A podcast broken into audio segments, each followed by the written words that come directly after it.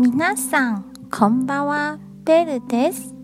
2022年の春節も無事に迎えることができました。明日は立春ですね。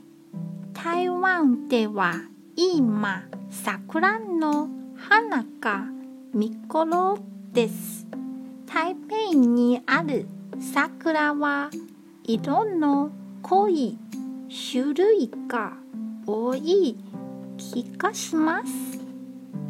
台湾では葉の色が一年中緑の木が多いので桜の花の色がとてもきれいに見えますよ。今日も一日お疲れ様でした。ゆっくりお休みくださいね。